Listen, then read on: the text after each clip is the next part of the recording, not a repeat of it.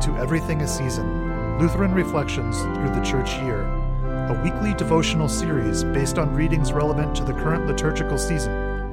You can watch this series live on our YouTube page every Wednesday at 7 p.m. Eastern Time. Thanks for tuning in, and now on to this week's discussion. Welcome. We begin in the name of the Father, and of the Son, and of the Holy Spirit. Hello, everyone, and welcome to To Everything a Season, Lutheran Reflections through the Church Year. My name is William Green, and as always, I'm joined by Pastor Brian King. We're here for an All Saints Day episode. Today is All Saints Day, if you're watching us live. And so uh, that will be the focus today, looking at one of the readings, uh, specifically First John chapter 3, verses 1 through 3. Do you want me to read that? Yes, please. Okay, I, I will do that. See what kind of love the Father has given to us that we should be called children of God, and so we are. The reason why the world does not know us is that it did not know Him. Beloved, we are God's children now, and what we will be has not yet appeared. But we know that when He appears, we shall be like Him because we shall see Him as He is. And everyone who thus hopes in Him purifies himself as He is pure. Here ends our reading. Great. Thank you, Pastor short, simple reading for All Saints Day. Uh, so, some of our discussions in the past on this day have been pretty involved. I, I, think we did one on praying for the dead. We might have done one on intercessory prayer in the past. And so, if you're looking for something more topical, certainly go and check out some of our older episodes for All although, Saints Day. Although, why was this text chosen? Well, that's what I was going to ask. Yeah, I don't know. no, I, I, I think I, my first thought is that we should be called children of God, mm-hmm. and so we are. So all saints are God's children, right? Right, and so this is this is talking about the fact that we are we are children of God, and that right. makes us that makes us a saint. Anyone who has faith in Christ is a saint, right? So we can talk about the Old Testament saints, Saint David, Saint Isaiah, whomever. We can talk about the New Testament saints, Saint Matthew, Saint John, or we can and we but we also can regard ourselves as saints because to be a saint means to that you're set apart, that you're declared holy um, by the the merits of Christ. Right. And I think right. that that's what this this is driving home to us that we are we're God's children. Yep. Yep. I think you're right. And that's uh, an important thing to point out because um, I was having this discussion with one of my Roman Catholic friends today they don't use the word saint in the broad sense quite as often as we do. Right. They do in some instances, like when they talk about um, the communion of saints, referring to all believers, obviously. Yeah. But oftentimes, when you hear the word saint, either in Roman Catholicism or even like colloquially, people think of just these like famous figures, uh, you know, like Saint rock, Jerome or rock stars.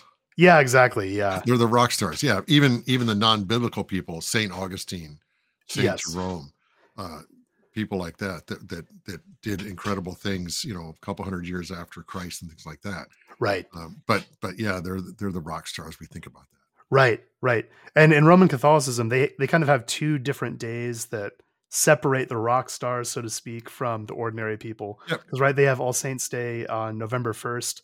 Then they also celebrate All Souls Day on November second, which is kind of meant to be this like commemoration of faithful departed that some Lutherans do observe as well. Yeah, and that you know, it's it's it's really good for all Christian people to stop and give thanks to God for the redemptive work which of from which others have benefit. Yes. Benefited. You right. know, I, I I'm thankful that when you know when I get to heaven, there's going to be a lot of people there that I've known and loved through my life. It, right. It, it's it's good. It's a good thing.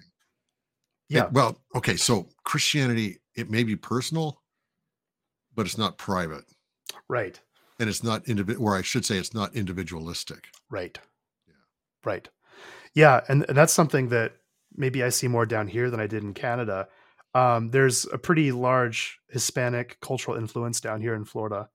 And so um, you get some of the like Dia de los Muertos, Day of the Dead celebrations down here, which is kind of a, a stylized celebration of All Saints Day in, in some way. They, they fall on the same day. It's more or less the same thing. Uh, but the Day of the Dead stuff is is more about um, like honoring your ancestors and stuff like that. But there is a sort of element of that too in in All Saints, kind of acknowledging the role that your parents and grandparents and other family members have played in your faith life today, Yep. right? It just they the the the little quip is that Christianity is just one generation from being extinct. Mm, yeah, Right? Yeah. You, you've got to learn it from somebody. Somebody's got to drag your crying little self to the font or drag your sorry little self to Sunday school so you can learn about Jesus and and get that faith, right? Or a coworker or something. It, it's a handoff thing, isn't it? Yep. It's a Yep. hand. We keep handing the faith off to others, uh, to our children, to our friends, to our spouses, to whomever, right. older, younger. It doesn't matter. It's our job to hand off this faith to other people. Right. Right. Yep. And that's one of the things we think about today. It is. It is. And the fact that God has been doing this in, in the lives of millions and millions of people for thousands and thousands of years. Yep. It's great. All right, let's get to our reading now. Um, so, just straight away in verse one, uh, it says, See what kind of love the Father has given to us. Now, Pastor, you had found an interesting uh, distinction on the kind of love that uh, might be mentioned here in C.S. Lewis, right? Yeah, it, it- you know, of course, you know, C.S. Lewis has that very famous work, The Four Loves, and and we're not going to get into all those tonight because that would take too long. hmm But we we could look at them later for sure. But what's fascinating is that you know when when John writes this, see what kind of love it, it's almost like, hey, look at this. hmm like it's it's a behold this type of uh, phrasing look at this kind of love the father has given to us now cs lewis makes a distinction between um gift love and and need love Hmm. okay Okay. so god doesn't need anything Right. so from looking at it from the god perspective it's not a need love on his part Right. it's a gift love. Um, one of the quotes, um, C.S. Lewis says, "Divine love is gift love," and this is just in the like the uh, prologue to the Four Loves. Divine love is gift love. The Father gives all He is and has to the Son. The Son gives Himself back to the Father and gives Himself to the world and for the world to the Father, and thus gives the world in Himself back to the Father too. Hmm. So this, whole- you know, it's all God working uh, on our behalf. It's it's Jesus in the flesh. It's it's God giving us gift after gift after gift. hmm So, Right. like a little baby, what does the baby bring to the equation? Um, crying, hunger, thirst, dirty diapers. Okay. Right. Yeah. The parents gift, gift, gift, gift. They're always giving. Right. Now, from our perspective, it it is always a need love. And so you can say, "Oh, you Christian people, you need a crutch. You're selfish." Oh, yeah, okay. I need I need the crutch. And and at some level, sure, I'm selfish, like everybody is. Do you eat and drink food to stay alive? Does that make you selfish or just smart? Right. right. So- right. Am, am I selfish for wanting to feed on God's word or just smart? Right. Um, I'll go with the smart. So, um, compared to selfishness, Lewis again, a tyrannous and gluttonous demand for affection can be a horrible thing. But in ordinary life, no one calls a child selfish because it turns for comfort to its mother, nor an adult who turns to his fellow for company. Mhm. We we have to take care of ourselves at some level. So, but we have this great, great need. Um, Yeah, Great this need. comports well with other things I've read from Lewis. I think it was Lewis who said that we all have a God-shaped hole in our heart. Yeah, he he's probably quoting. I think Augustine sort of comes up with that too. The soul Okay. is restless. The soul is restless till it finds its rest in you, Right. and Right. that whole notion of then the the God shaped hole and and all of that. That yeah, there we're we're empty. Right. Although one commentator put, but we're really cluttered, hmm right? We're we're empty, but but we're cluttered with the wrong stuff. But we're empty in in good spiritual stuff. Right. Right. And so so when you talk about need love, you're talking about the kind of love that only receives in a way, like the infant. Well, wanting. yeah, the motivating factor is is uh, a need. Yeah. Um, another Lewis quote here. Every Christian would agree that a man's spiritual health is exactly proportional to his love for God. But man's love for God, from the very nature of the case, must always be very largely and must often be entirely a need love. hmm We we need something from God. God's fine without us. Right. God can get along perfectly well without Will Green or Brian King. Right. God would God would go on. We wouldn't go on without God. Right. Yeah. Our, our very existence, right? Yeah, no, it, it, it's true, and this is something that uh, it's important for us to understand. And um, like th- this comes off as kind of counterintuitive in some settings because, like, people, especially outside of our tradition, often see going to church is something that we're doing for God, like we're giving Him like the due honor and Yeah. uh, glorification that He needs.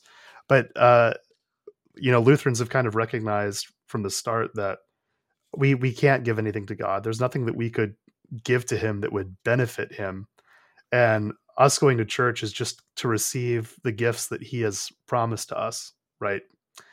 And so that's kind of the center of our divine service on Sunday is just receiving the gifts that he's promised us. It is. And then then we we try in our worship to give God glory Of course. and to praise him and to extol him. But uh, again, it's the idea that uh, and I've talked about this painting that I looked at at a museum 45 or so years ago. I stopped and stared at it because it's so beautiful. hmm It it demanded my praise. Yeah. And that's sort of like God. Right. He he demands our praise. It's not like he's saying, Well, you doggone well better praise me or I'm going to send you to hell. That's not Right. the point. Right. He demands our praise because, oh my goodness, you've never seen anything that beautiful in your life. Right. That- Re- that- yeah. yeah. He demands praise that way, not like a law thing, but he just the painting didn't call to me and say, You doggone well better come over here and, and praise me. Right. It just demanded my praise by his beauty. And that's that's God. That's that's a really helpful distinction because it's not like God is like hungry for our praise, right? He's not an egomaniacal. yeah. Yeah. No, that's that's really helpful. All right, let's continue to look at the rest of verse 1. So it goes on to say that we should be called children of God, and so we are. The reason why the world does not know us is because it did not know him. Let's talk about this uh, child of God motif. This is something a lot of the church fathers picked up on as we were Yeah. preparing for tonight.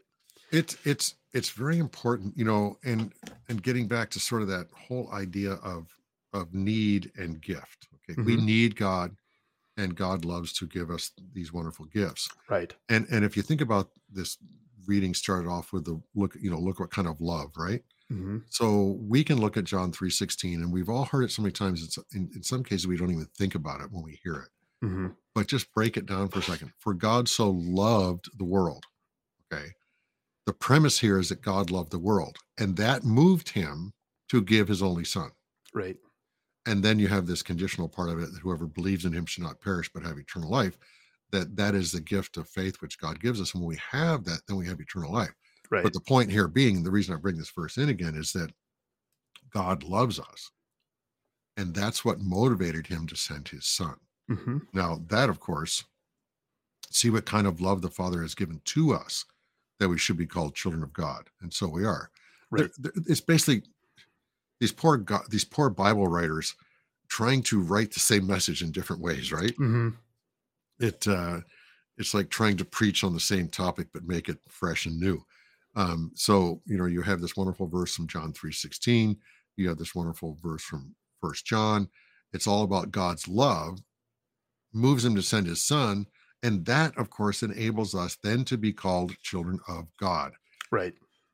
That's the Right. important thing. That's where your salvation is in, namely the fact that God has adopted you into his family. Right. Right. It. Yeah. Yeah. Let's let's talk about that. So Bede kind of turned this around. Um, so Bede says it would be no small thing if we were able to love God in a way that a servant loves his master or a worker his employer. But loving God as Father is much greater still. Now that that's interesting because he kind of looks at it from our perspective that we get to love God not only as an employer or master, but as a father. And he, you know, focuses on that side of the relationship. That, and that's interesting because that's not something that we think about so much, I think, right? Um, and I guess we can talk about what what that looks like. So we know what he means. We know what it would look like to love God as a master and employer, because this is what some of the Pharisees were doing, right? Oh yeah, and I and I think a lot of sadly a lot of Christian people today sort of love him that way too. He's they make a lot about his majesty, his glory, um, things like that. Which are Yes. they're important, Yes. but Yeah, I it- want I want the tender heart. Right. Right. Well, there there's that element, but there's also like the non-transactional element because a, a lot of people see our relationship with God is something kind of transactional in the sense that he tells us what what we are supposed to do and we do what we're supposed to do and that is what gets us into heaven is this like Yeah. sort of obedience, right? The deal. Let's make a deal. Yeah, exactly. Yeah, right. Right. And so it's easy to I, let me let me interrupt you just one second. Don't lose that thought. But Sure. it's interesting. Uh, you know, uh, Elizabeth Kubler Ross sort of makes that those five stages of grief and all that. Mhm. One of them is the bargaining, Yeah. Which is quite fascinating. Yeah.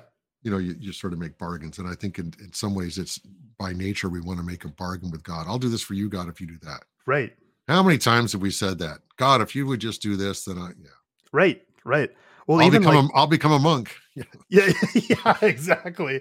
Speaking of our brother Martin, our Right. brother Martin. Yeah, uh, but, but right, um, but even like in evangelicalism, you see a sort of transaction there where all you have to do is like make this decision to follow Jesus, and th- that's still like kind of a transaction, right? well, Uh, it is, and and and then conversion ends up being a good work which you do.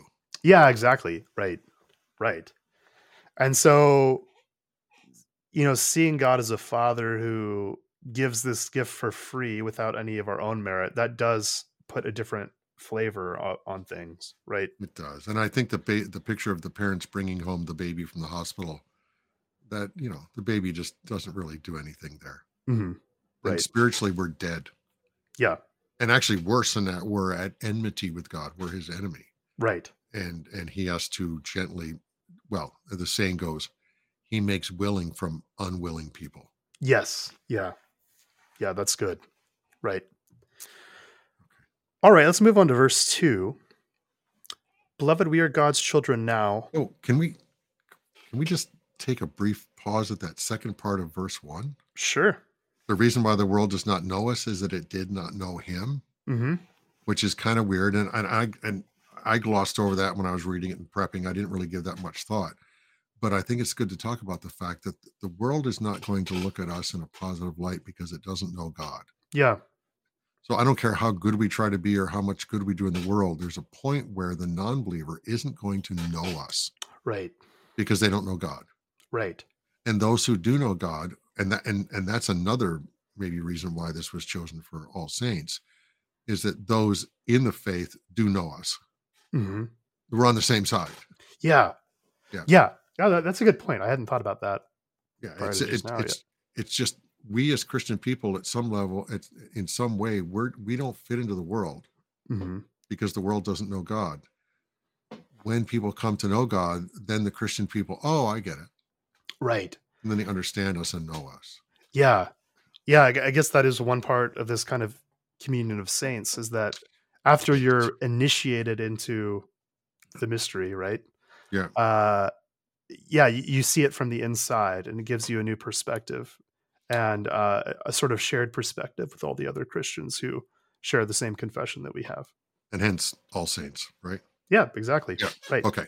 Right. So now we now please uh, jump to verse two. So verse 2 Beloved, we are God's children now, and what we will be has not yet appeared, but we know that when he appears, we shall be like him, because we shall see him as he is. Okay, this is, let's just unpack what this means a Yeah, go ahead. Please. So, um, I think, no, I meant you. Please. yeah, yeah, yeah. Go ahead. There's a there's a lot there. yeah. Okay. So, okay, the first part, we know what this means. Beloved, we are God's children now. The like we're we're justified here in time. We're adopted into his family right now. It's not something we're waiting for in the afterlife. This is a benefit we get immediately. The moment I first believed. Right. Right. That it is now. You have that. You have eternal life now. Yes. And that, you know, oh, wait till eternal life. No, no, you have it now. That starts the moment you come to faith, the moment that God regenerates your spirit, your spirit, hmm and you have that eternity. Right. And that's, and I think we have to keep that in mind. Beloved, we are God's children now. Okay, so we're his children now. And what we will be has not yet appeared. Okay, so that's the now but not yet, right?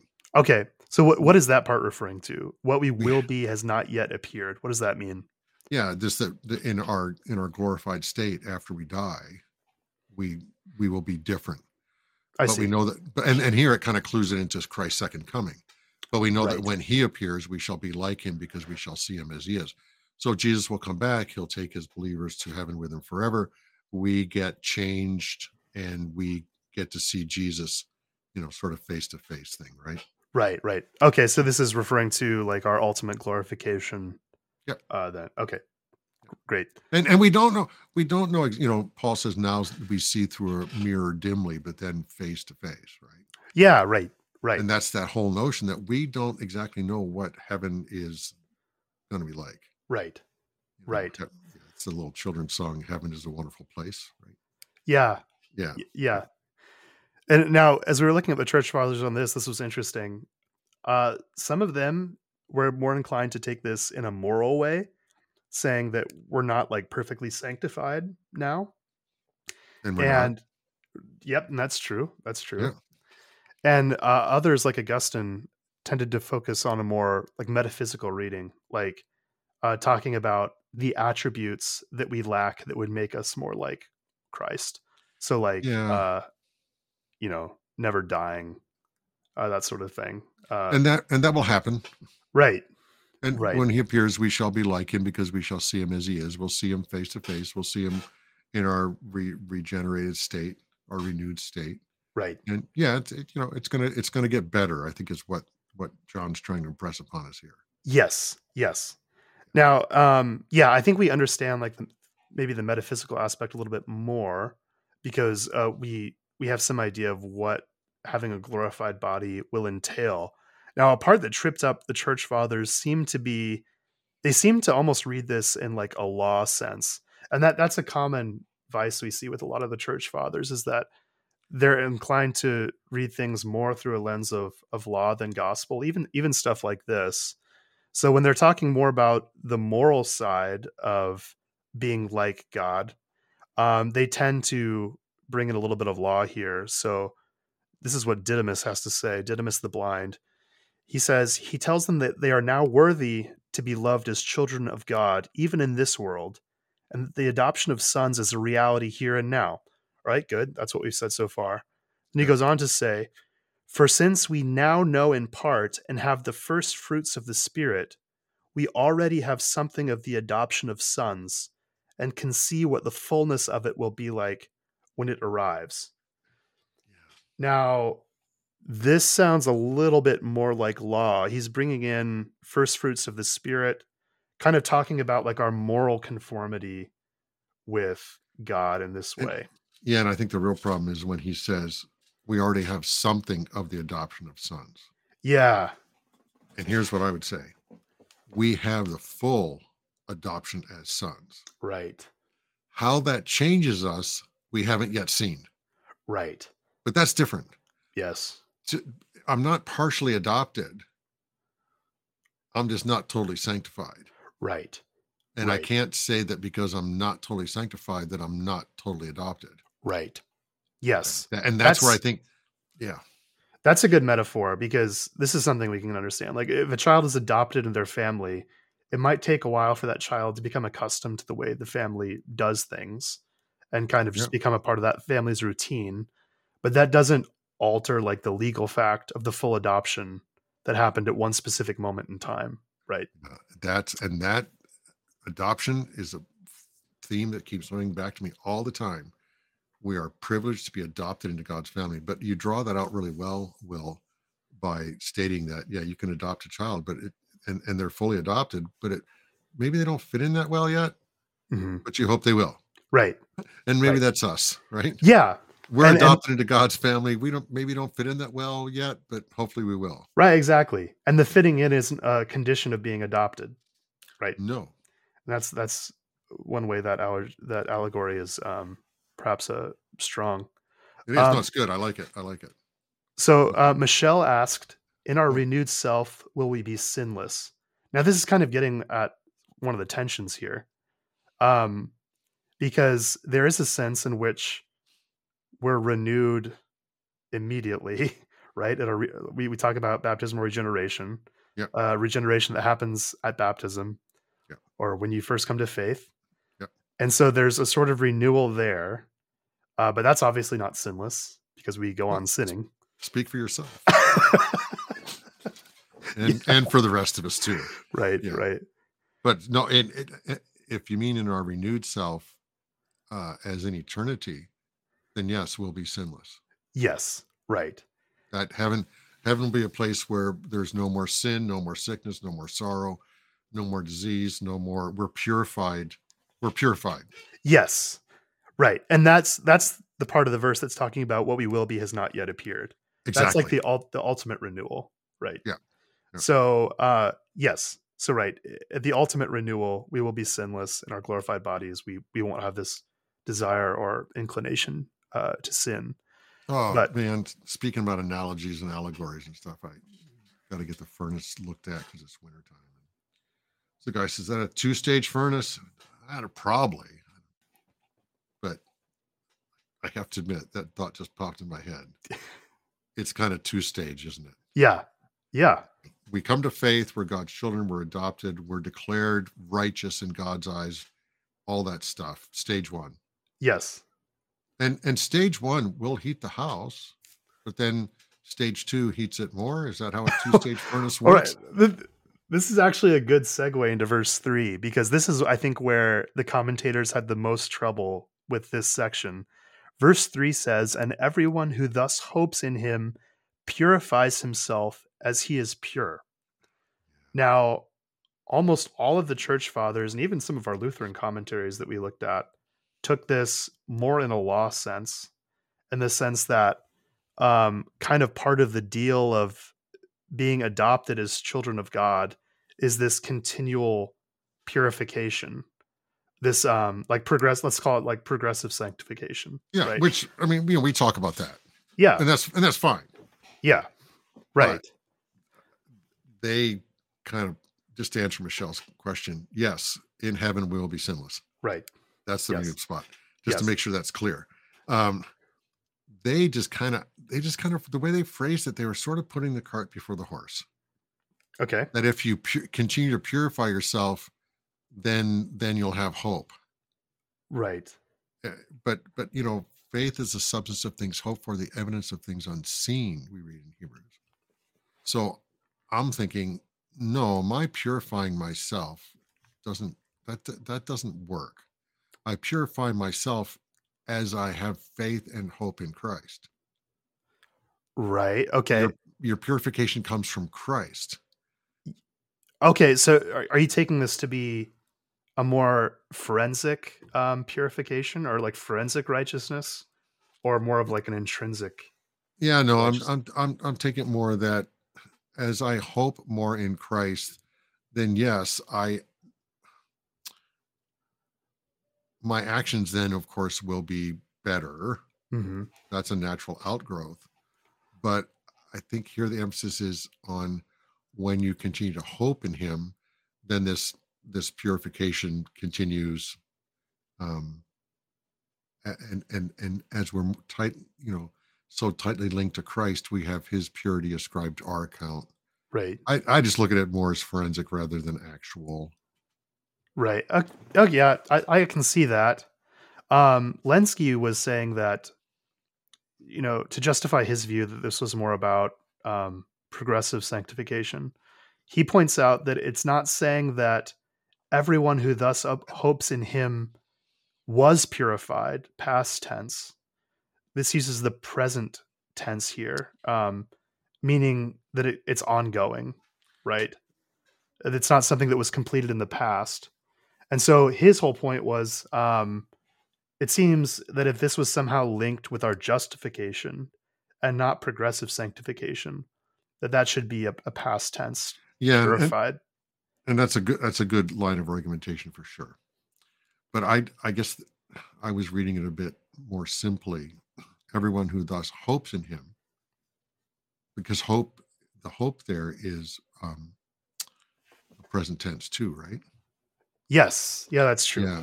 As you're hoping in him, then you're purifying yourself, type of thing.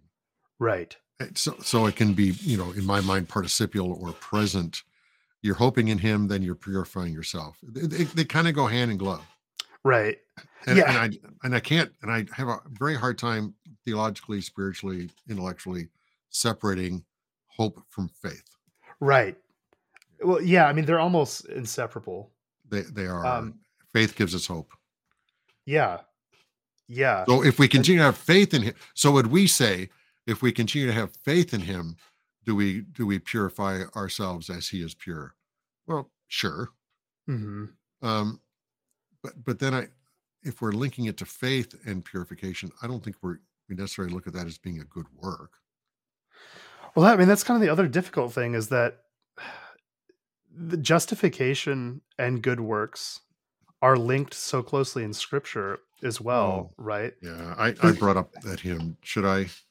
Yeah, let- let's bring up the hymn and I'll also just mention the passage in James that says we see that we're justified through our works not by faith alone, right? There's this this element of uh works providing the proof of justification. Let me read the hymn Okay. because because I like I like what James says, and really, you know, you you show me your faith, I'll show you my faith by what I do. Right. Um, faith Right. without works is dead, but but our works don't save us. So uh, the hymns, Paul Speratus, um, "Salvation unto us has come," very old hymn from um, the what 1500s. Yeah. he he was born in 1484 and died in 1551, so pretty much a bang on contemporary of, of Luther. Um, so verse 9 of his hymn faith clings to jesus cross alone and rests in him unceasing. And by its fruits true faith is known with love and hope increasing. For faith alone can justify. Works serve our neighbor and supply the proof that faith is living. Perfect. so yeah what we do shows the world that we have faith. Now you have to ask yourself the question do my good works show god that i have faith and then we're going to have to answer that as saying I- i think god knows right. Right. Yeah. That's right.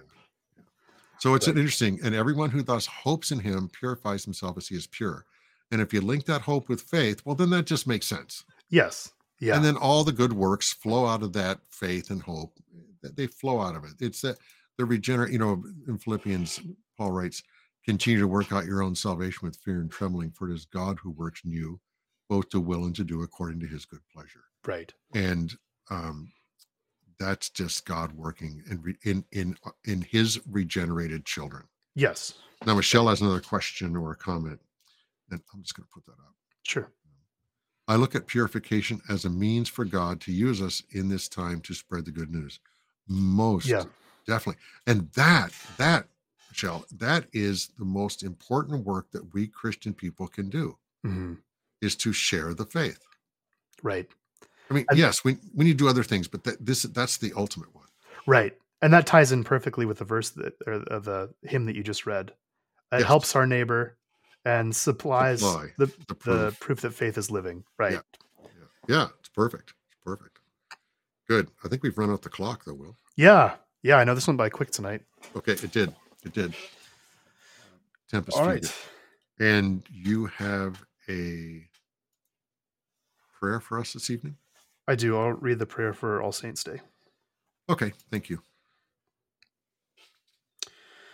O Almighty God, by whom we are graciously knit together as one communion and fellowship in the mystical body of Jesus Christ our Lord, grant us so to follow your blessed saints in all virtuous and godly living, that we may come to those unspeakable joys which you have prepared for those who unfeignedly love you, through our Lord Jesus Christ, your Son, who lives and reigns with you in the Holy Spirit, one God now and forever. Amen.